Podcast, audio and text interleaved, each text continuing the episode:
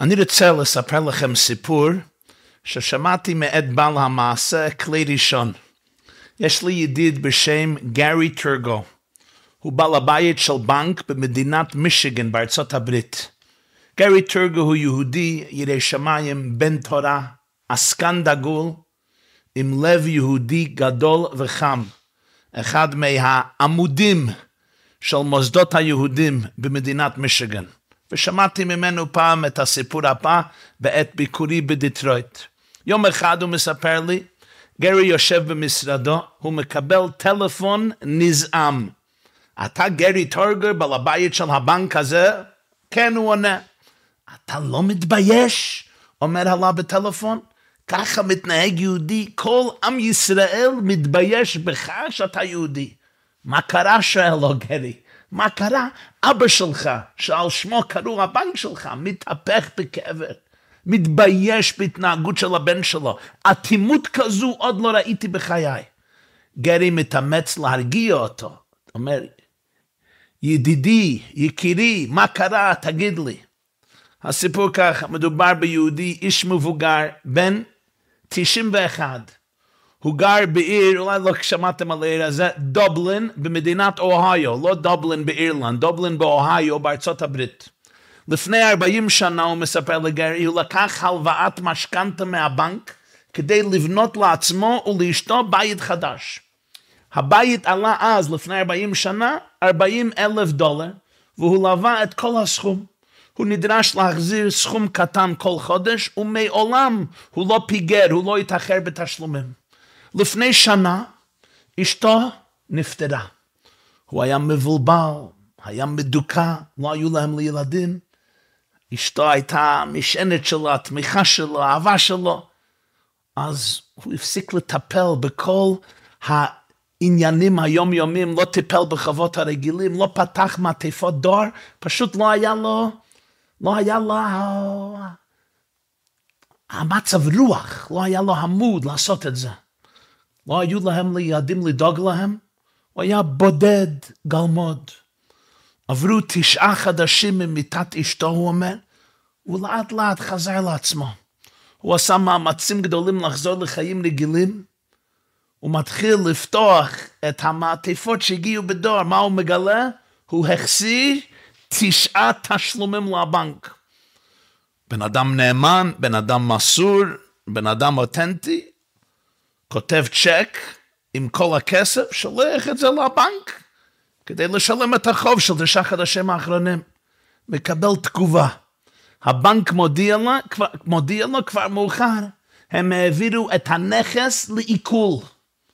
תתבייש לך, הטיח האיש המבוגר בבנקאי בגרי טרגו. לא החסרתי תשלום במשך 40 שנה. אשתי מתה עליי. תשעה חדשים סיבלתי ייסורים נוראים לכל לא שילמתי. ככה הבנק שלך מתנהג? תתבייש לך. גרי טורגו הוא מנץ'. הוא אומר ליהודי הזה, אני מבטיח לך, אני אישית אסתכל מה קרה, ואני אחזור אליך. גרי מיד טורק את הטלפון, ניגש אל הפקידים בקומה רביעית, שואל מה קרה, הם מסתכלים בקומפיוטר ואומרים לו, התיק כבר יצא מאחריות הבנק. זה כבר לא ברשותם, זה עבר הלאה לעיכול. עסקה אחרת כבר קנתה את הרשות לטפל בבית, וזה כבר לא ברשות הבנק שלו. גרי ממשיך את הבירור, והוא רואה שהחוב כולו, כולל דמי איחור לתשעה חדשים, כל החוב על הבית עומד על 5,200 דולר.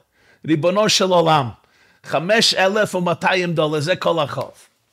גרי מוציא פנקס של צ'קים אישי, כותב את כל הסכום, מבקש מהפקיד לשלוח זה באותו יום לאלה שמטפלים הבית, במכירת הבית, לספר להם מה שקרה, שיעזבו את כל העסק.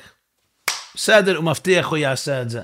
גרי שולח מיד מכתב לאותו יהודי, החוב שלך טופל, החוב שלך שולם, הבית שלך, לאריכות ימים, תהנה מהבית שלך, אתה כבר לא צריך לשלם כלום. וזהו, גרי שכח מכל הסיפור, לא שמע ממנו, שלום על ישראל, הכל בסדר. חולף משך זמן. יום אחד גרי טורגו מקבל טלפון מעורך דין בדובלין, אוהיו. אתה מר טורגו? כן. אתה זוכר את האיש המבוגר שהייתה לו בעיה עם המשכנתה? גרי היה צריך רגע להיזכר, כבר עבר משך זמן. אומר, כן, אני זוכר. ובכן, אומר העורך דין, אותו יהודי נפטר אתמול. לפני מותו, הוא ביקש שאני אבוא אליו, הוא מבקש ממני בקשה מוזרה. הוא רוצה לשנות את הצוואה שלו. הייתה לו צוואה לפני כמה שנים, אני עורך דין, הוא רוצה לכתוב צוואה שנייה. מה הוא רוצה לכתוב בצוואה שנייה? שהוא מעניק לך, גרי טורגו, בתור מתנה את הבית שלו. זה הנכס היחידי שיש לו, אין לו נכסים אחרים, זה הוא נותן מתנה לגרי טורגו. הוא היה כל כך נסער ונרגש ממה שעשית בשבילו, שהוא ביקש להעביר את הבית לך בצוואה השנייה. הוא ביקש גם שתיקח את הבית ותשתמש בו למטרה של לעזור לבני אדם, אחר, לבני אדם אחרים, למטרות, למטרת צדקה שנראית לך, לפי מה שאתה רוצה.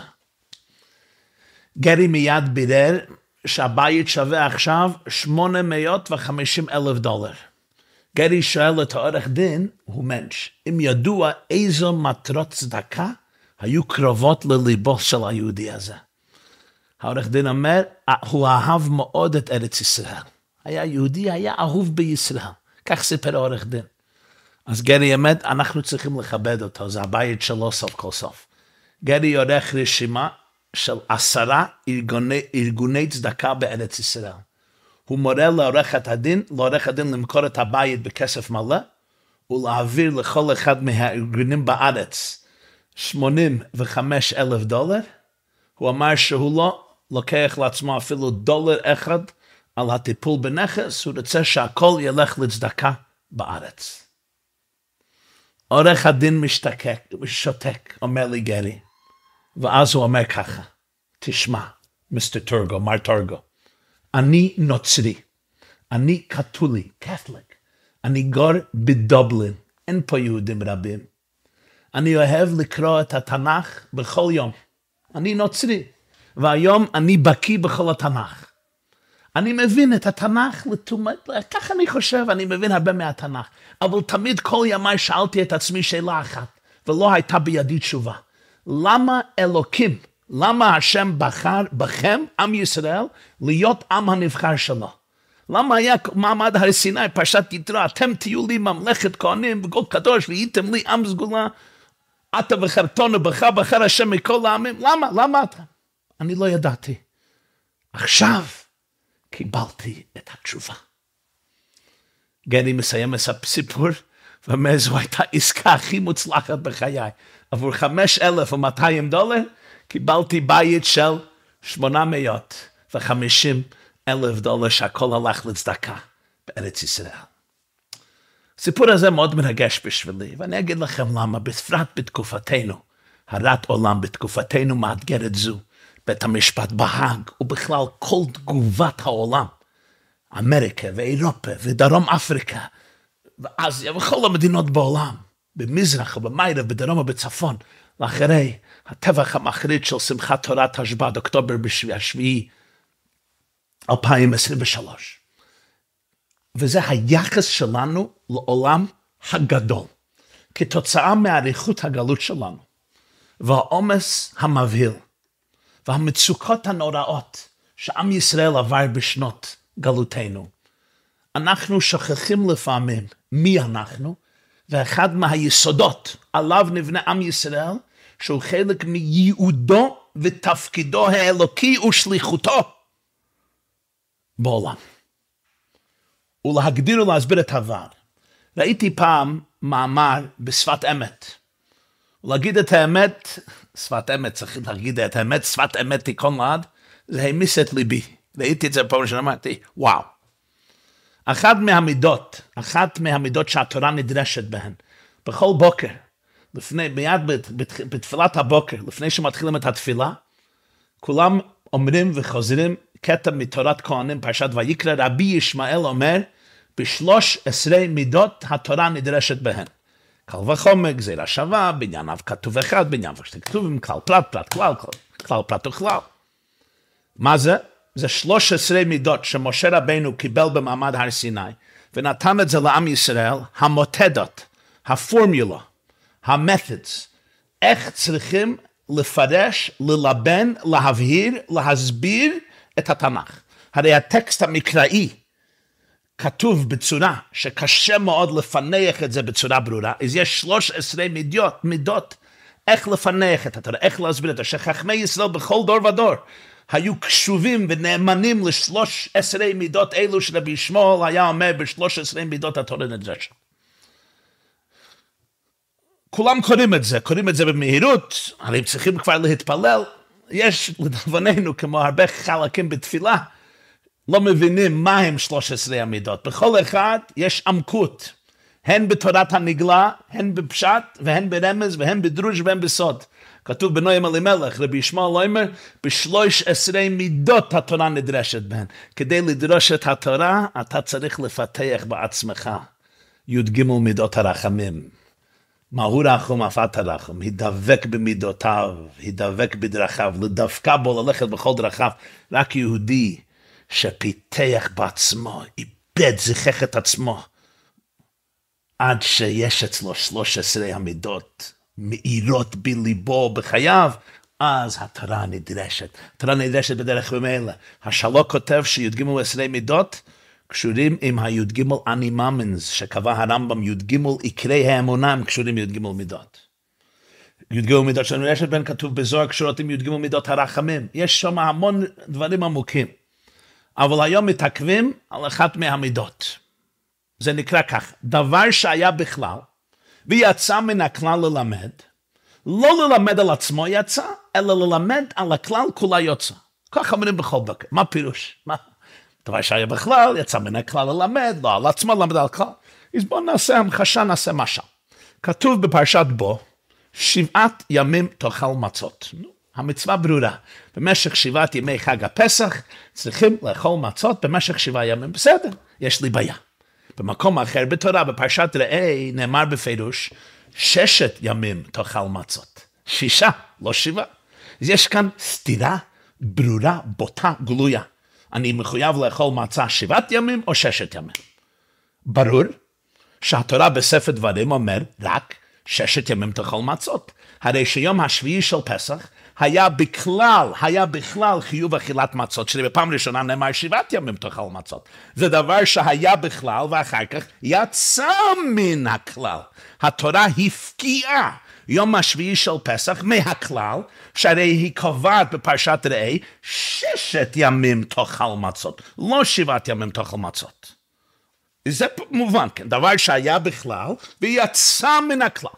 על זה אומרים חז"ל, אל תחשוב שיום השביעי של חג הפסח יצא מן הכלל רק עבור עצמו, כדי להגיד לנו שהוא לא, לא מחויב במצוות מצה. זה דבר שהיה בכלל ויצא מן הכלל, לא ללמד על עצמו יצא, איך אני יודע? כי אם זה הסיבה שהוא יצא מן הכלל, למה היו צריכים לכתחילה להכניסו לכלל ולומר שבעת הימים תאכל מצות? היה מספיק להגיד ששת ימים תאכל מצות, ולא היו צריכים להוציא את עצמו מן הכלל. תשמע, אני צריך להכניס אותך לקבוצה, כדי אחר כך להוציא אותך מהקבוצה. אל תכניס אותי לקבוצה ולא תצטרך להוציא אותי מהקבוצה. אתה מכניס אותי לכלל, אחר כך אתה מוציא את עצמי, אתה מוציא, אחר כך אתה מוציא אותי מהכלל. לא מדובשך ולא מעוקצך. לא תכניס אותי ולא תפקיע אותי. זה, זה, זה לא, אין פה היגיון. אם, אם צריך, אם רוצים להוציא אותו מן הכלל, למה אתה מכניס אותו לכלל? ת, תגיד לך, ששת ימים תאכל מצות וזהו. אתה כותב שבעת ימים, אחר כך אתה חושב ששת ימים. אז יש סתירה, אתה צריך להגיד שהקדוש ברוך הוא החליט, you know what, לא רוצה יום השביעי, למה לעשות משחק כזה? על זה בעמידה זה לא פשוט. דבר שהיה בכלל ויצא מן הכלל, לא ללמד על עצמו יצא. אלא למד על הכלל כולו יצא. הוא בעצם סמל לכל הכלל. כלומר, הסיבה שיום השביעי היה בכלל ויצא מן הכלל, זה ללמד על הכלל כולו, שגם בששת הימים הראשונים לא מחויבים לאכול מצות. היי כתוב ששת ימים תאכל מצות, כתוב גם שבעת ימים תאכל מצות, אבל אחר כך כתוב ששת ימים. אז כמו שיום השביעי ברור שאין פה חיוב לאכול מצה, כך ששת ימים הראשונים ברור שאין חיוב לאכול מצה. אי, כתוב ששת ימים תאכל מצות, מסבירים חז"ל. הפירוש הוא שאם אתה רוצה לאכול לחם בחג, אתה צריך לאכול מצה ולא חמץ. אין מצווה לאכול מצה בשאר הימים של חג הפסח, לא בששת ימים ולא ביום השביעי, רק יש איסור לאכול חמץ. אז אם אתה רוצה לאכול דגן, לחם, במשך הפסח, אתה צריך לאכול מצות. זה נקרא רשות. אכילת מצה במשך שבעת הימים, ששת ימים ויום השביעי זה רשות. חוץ מלילה הראשון. לילה הראשון בתוך הסדר יש חיוב ממש לאכול מצה, כי כתוב פסוק בפרשת בו, בערב תאכלו מצות. זהו, זה, זה הנקודה, דבר שהיה בכלל, יצא מן הכלל, לא ללמד על עצמו יצא. אלא ללמד על הכלל כולו יצא, כלומר הוא חוזר ומלמד שגם ששת ימים הראשונים הם גם, יש להם גדר מיוחד, זה כמו יום השביעי. אסור לאכול חמץ, אם אתה רוצה לאכול לחם אתה צריך לאכול מצה, כמו שאנחנו עושים, אבל אין חיוב לאכול מצה. אומר בעל השפת אמת, רעיון אדיר. זה לא רק כלל טכני איך לפרש את המקרא, ויש המון דוגמאות, אני נתתי רק דוגמה אחת. אבל יש פה רעיון מרכזי, רעיון גלובלי בכל מערכת היהדות. דבר שהיה בכלל. בוא תפתח את התנ"ך, חומש ברשת. עד לפרשת לך לך, אברהם אבינו ומשפחתו הוא בכלל מין האנושות. זה דבר שהיה בכלל. עשרים הדורות הראשונים, מאדם הראשון ואדם, ועד אברהם אבינו, הם כלל אחד גדול. אין הפרש בין משפחה למשפחה, בין שבט לשבט, בין אומה לאומה. ודאי, יש אומות שונות, יש שבטים שונים, יש מגזרים שונים, יש מדינות שונות. לאחרי מגדל בבל כולם נפוצו. אבל בסדר, זה שבטים, על כולם באים מבן אדם אחד, מאדם וחבר, בני אדם הראשונים בצלם אלוקים עשה את האדם, זה ספר תולדות אדם ומהם, יצאו כל הגזע. כולם הם צאצאי אדם הראשון וחווה שנבראו בצלם אלוקים. כל הסיפורים של פרשת בראשית, פרשת נוח, סיפורים גלובליים, עמוקים, חזקים, הם סיפורים שמיועדים לכלל מין האנושות, the human race. זה מדבר על האתגרים, התסבוכים, הנפילות, המשברים, החיובים, המוסר, הכוחות שיש במין המדבר, the human race, race ללא יוצא מן הכלל. דבר שהיה בכלל, גם הגזע של אברהם אבינו, אבא וסבא וסבא רבא וסבא סבא סבא רבא, עד לנוח, כולם הם בכלל אחד. גם המצוות להם נכלאים שבע מצוות בני נוח, שהם המצוות ששייכות לכל מין האנושות ללא הפרש, ללא הפרש גזע, ללא הפרש צורה, ללא הפרש מגזר, שבט, השתייכות, אומה, מדינה, טר... טריטורי, טריטוריה, אתה חלק ממין האנושי שנברא בצלם אלוקים. פתאום מגיע פרשת לך לך. דבר שהיה בכלל, יצא מן הכלל. ויאמר השם אל אברהם, לך לך מארצך ומולדתך מבית אביך לארץ אשר הרקע. ואסך לגו גדול אגד לשמך ויהי ברכה. דבר שהיה בכלל, פתאום יצא מן הכלל. אסך לגו גדול. יש פה יצירת אומה חדשה, מה שאנחנו קוראים עם ישראל, the Jewish nation. דבר היה בכלל ויצא מן הכלל. אז אל תחשוב שאברהם ובניו הופקעו מן כלל האנושות, וזהו, כבר אין לנו דאגה לעולם. עם לבדד ישכון ובגויים לא יתחשב, אין לנו בכלל שייכות לעולם, זהו, יצא מן הכלל. ודאי, הן עם לבדד ישכון זה דבר אמיתי. אומה ישראלית היא אומה מיוחדת עם חזון ושליחות מיוחדת ועם תייג מצוות שניתנו דווקא לעם ישראל. אבל זה לא סתם דבר שהיה מן הכלל, שהיה בכלל ויצא מן הכלל, וזהו, הופקענו, אין לנו שייכות. לא ולא. לא ללמד על עצמו יצא. אלא ללמד על הכלל כולו יצא. תפקידו של אברהם וזרעו, הסיבה שהם הופקעו מן הכלל, זה לא שילכו לאיזה אי בדד, וכבר לא שייכים למין אנושי, להפך. תפקידם זה ללמד על הכלל כולו, להחזיר את הבורא לכל הבריאה. להחזיר את השכינה לכל יצור חי. איך אומרים בתפילות ראש השנה?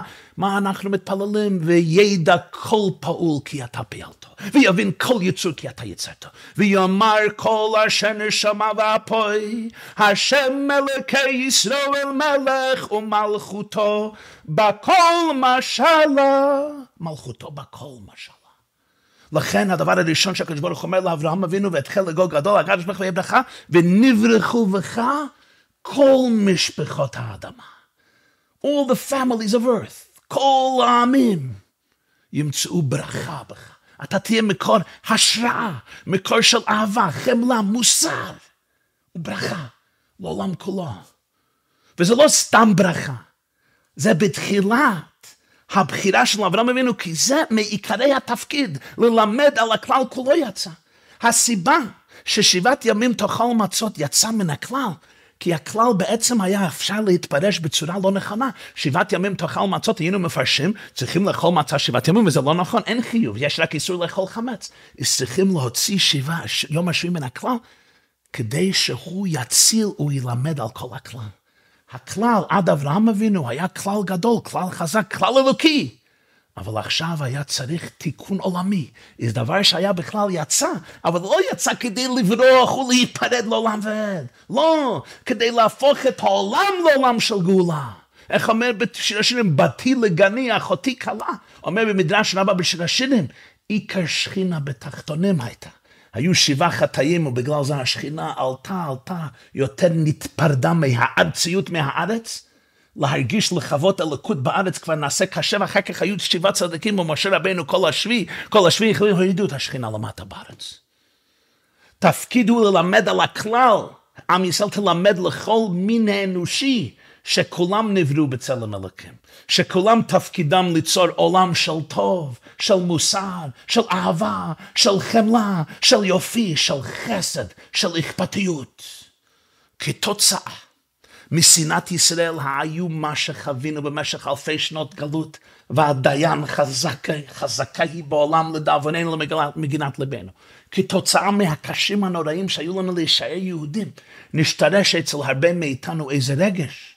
שמי אכפת לנו מאומות העולם, מי אכפת לנו מהגויים, זה בכלל לא עניין בעיה שלנו, או להפך. אולי זה כן בעיה שלנו, אבל אין בכוחנו להשפיע. אנחנו חלשים, אנחנו עם קטן, יש לנו מדינה קטנה, מספרים כל כך קטנים, יש חמש מיליון יהודים ושש מיליון בארץ ישראל, איך אפשר להשפיע? זוהי תוצאה מחשכת וייסורי הגלות, אבל זה לא נובע מההבנה האמיתית, מהו הכוח האמיתי והייעוד של איש יהודי היה בשושן הבירה. יש פירוש נפלא מרבינו עובדיה סיפורנו בפרשת יתרו, מה זה ואתם תהיו לי ממלכת כהנים וגו קדוש, מה זה ממלכת כהנים? כל היהודים הם לא כהנים, אז הוא אומר, התפקיד שלכם, כותב הסיפורנו, זה להבין ולהורות לכל המין האנושי, לקרוא כולם בשם השם, זה ממלכת כהנים.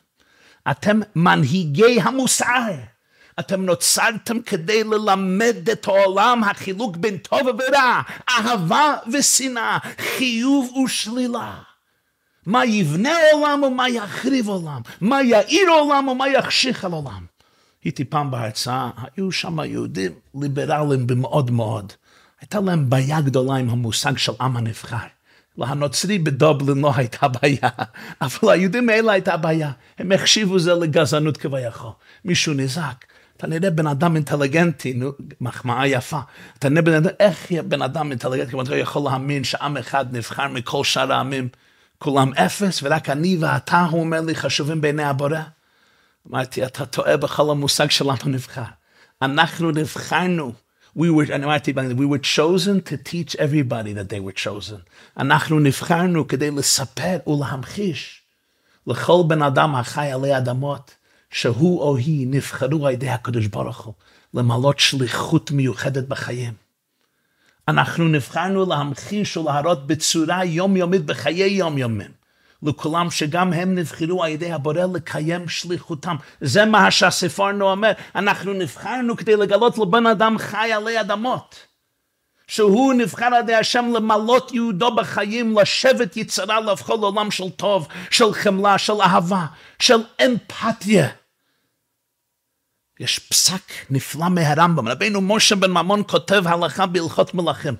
רק שההלכה זו לא ידועה במשך כל הדורות, כי היו לנו מספיק צרות להישאר יהודים. אבל כך כוסף הרמב"ם. ואני מצטט מילה במילה של הרמב"ם, ספר יד החזקה, הלכות מלכים. ציווה משה רבינו מפי הגבורה, לקוף את כל באי העולם לקבל מצוות שנצטוו בני נוח. כלומר, בהר סיני קיבלנו גם את השליחות לשנות את כל העולם. איך אומר הנביא ישעיהו בפרק מ"ט? ונתתיך לאור גויים, להיות ישועתי עד קצה הארץ. זה ונברוכו בך כל משפחות האדמה. כשאנחנו אומרים, ובנו בחרתם מכל עם ולשון עתה וחרטונו מכל עמים, זה לא רק עבור עצמנו. זה ללמד על הכלל כולו, להפוך את העולם כולו לדירה להתברך. לכבד את כל הבריאה לבורא. וידע כל פועל כי אתה פעלתו.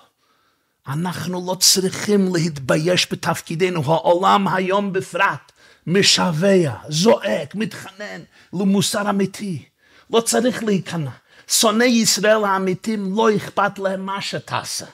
אתה תלך, תעשה מימין, הם אומרים שמאל, אתה אומר שמאל, מימין, אתה אומר זה בוקר, הם אומרים ערב, ערב בוקר.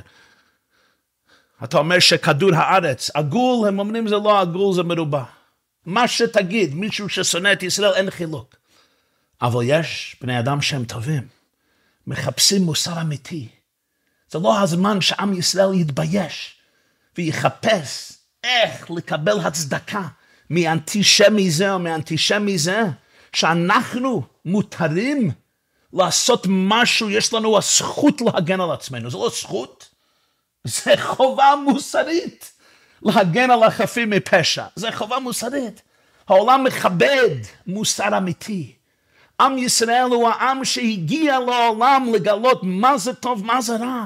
לא צריכים להתבייש, לא צריכים להיכנע, לא צריכים למכור את הנפש, את הנשמה, את העתיד של מיליוני יהודים, כדי לחפש הצדקה אצל אלה שגם השואה לא כל כך אכפת להם.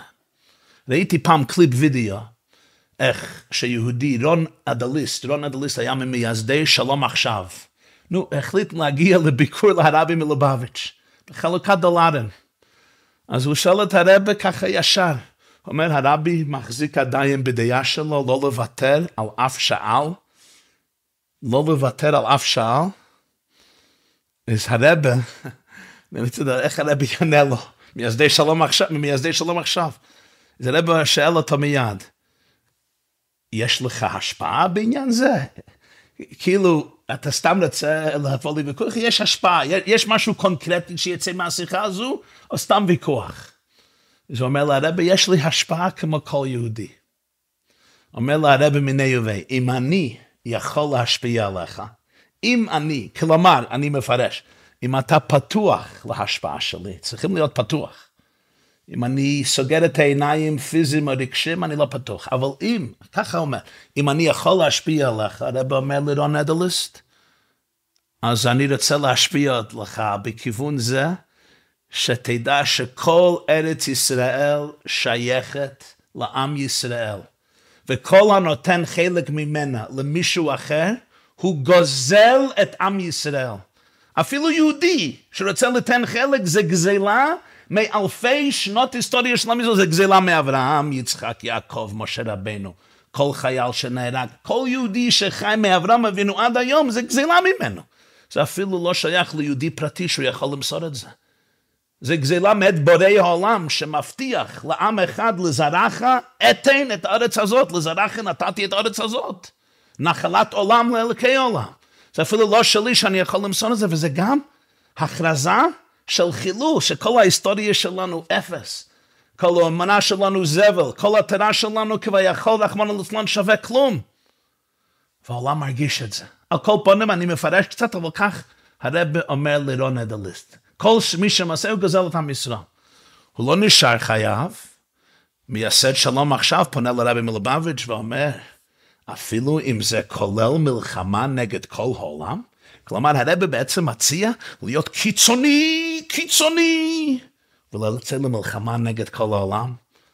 במנוחה הרבי אומר לו, אלו הרוצים להילחם עם עם ישראל, לא זקוקים לסיבה מיוחדת. הם רוצים להזיק לישראל, ואין נפקא מינה אם ישראל תעשה באופן כך או באופן כך. ואחר כך הרב פונה על עצמו ואומר, אני בא מרוסיה. הוא גדל באוקראינה. שם היו תמיד עלילות דם, ולא בשביל שהיהודים היו אשמים בזה, אלא בשביל שהגויים חיפשו משהו להעליל ולהזיק את ישראל. פה הרב מכניס לו סדר בראש. אתה חי בבועה, אתה חי בסרטון, בסרט שלא קיים, אני בא מרוסיה. אתה מאשים את עצמך ואת עם ישראל באנטישמיות. אנחנו השתמשנו בדם של נוצרים ושחטנו ילדים נוצרים כדי לאפות מצה, כן, ודאי. אם רוצים להזיק, יעשו עלילות דם.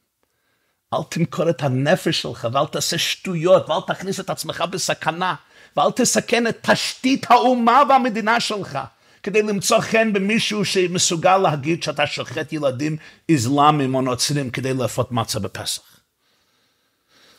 רון פונה לרבי ושואל שאלה זו, לא ייתכן שהגויים ירצו אי פעם לעשות שלום איתנו? פה הוא אומר לרבי, למה אתה כל כך פסימיסט כאילו? תמיד עלילות דם, עלילות דם, אולי הם רוצים לעשות שלום, מה יש? מה יש? אמר לו הרב בדברים האלה, אני מצטט, לזה אין נפקא מינה מה אתה תעשה או מה אני אעשה. אנחנו פה לא נחליט אם הם מוכנים לעשות שלום, הם צריכים להחליט את זה. הם צריכים להתרפא מהנגע, מהחולה של האנטישמיות. הוא אומר, זה תלוי בבורא העולם, והוא לא זקוק לעידוד שלי. כי כל אחד מישראל, בכל מקום שהוא, בפרט בארץ ישראל, הוא בנו יחידו של הקדוש ברוך הוא. מה הוא אומר לו? כשהם מוכנים, אנחנו מוכנים, כולנו יודעים שאנחנו מוכנים לעשות שלום. השלום יהיה בן רגע, אבל אל תמכור את הנשמה שלך, אל תוותר על העיר, על המדינה, על הארץ שהשם נתן לך. ואל תכניס בסכנה מיליוני יהודים כפי שעשית בעבר. כדי שמישהו בלונדון או בפריז או בדרום אפריקה או בוושינגטון יחייך לך לחמש דקות. אם אני צריך להגיד, אם אני לא טועה, הסתכלתי על הוידאו, גם הלב של רון אדליסט קצת נמס. כשהלך כבר, הרב קורא לו בחזרה, הוא מפתיר לו, הוא אומר לו מילים אלה. לא כדאי לבלות זמן לחפש טעמים, אולי להחזיר משהו מארץ ישראל. בא לי לפקוד כשאני מספר את הסיפור הזה, כי אני חושב מה אם ממשלות ישראל לדורותיהם היו מפנימים את הגישה הזו של הרבי מלובביץ'. ופה מגיעים לנקודה הגדולה. כשעם ישראל מדבר באותנטיות, אותנטיות מוסרית, אותנטיות תורנית, אותנטיות היסטורית, אידיאליסטית, אלוקית, מוסרית. העולם מקשיב ובחוזק. העולם רוצה את זה, אנחנו צריכים לעשות את זה. לא לפחד, לא להתבייש, להפך, ואתם תהיו לי ממלכת כהנים וגול קדוש, זה הזמן להיות אור אמיתי לגויים. זה לא יגרום ריחוק מאלה שהם אנשים טובים, להפך, זה יגרום להרצה ולהערכה, ואפילו יותר לאהבה. אנחנו, אני מרגיש שאנחנו עכשיו נאלצים, עם ישראל, ארץ ישראל, ללכת להרבה מקום עמוק יותר. הרבה מאיתנו חיינו בדמיון, בפנטזיה, בסרט, שכאילו יש קו ירוק. אחרי קו הירוק זה כבר התנחלויות לא חוקיות, כי צריך שתי מדינות. אבל עד לקו הירוק, או, זה מדינת ישראל הנאורה, היפה, המוסרית, הדמוקרטית. זה היה סרט שרק אנחנו האמינו בסרט הזה. תדבר לכל השכנים, מה הם אומרים? ליסטים אתם, אתם יצרתם בדמיונות שלכם, קו ירוק לא היה ולא נברא. האדמה שלנו, האדמה שלנו, לא רק עזה. ולא רק יהודה, ולא רק שומרון. כל האדמה, כל ארץ ישראל, כל יהודי בארץ ישראל, גם הוא מגר ברחוב, גם הוא שותה קפה ברחוב דיזנגוף הוא מתנחל.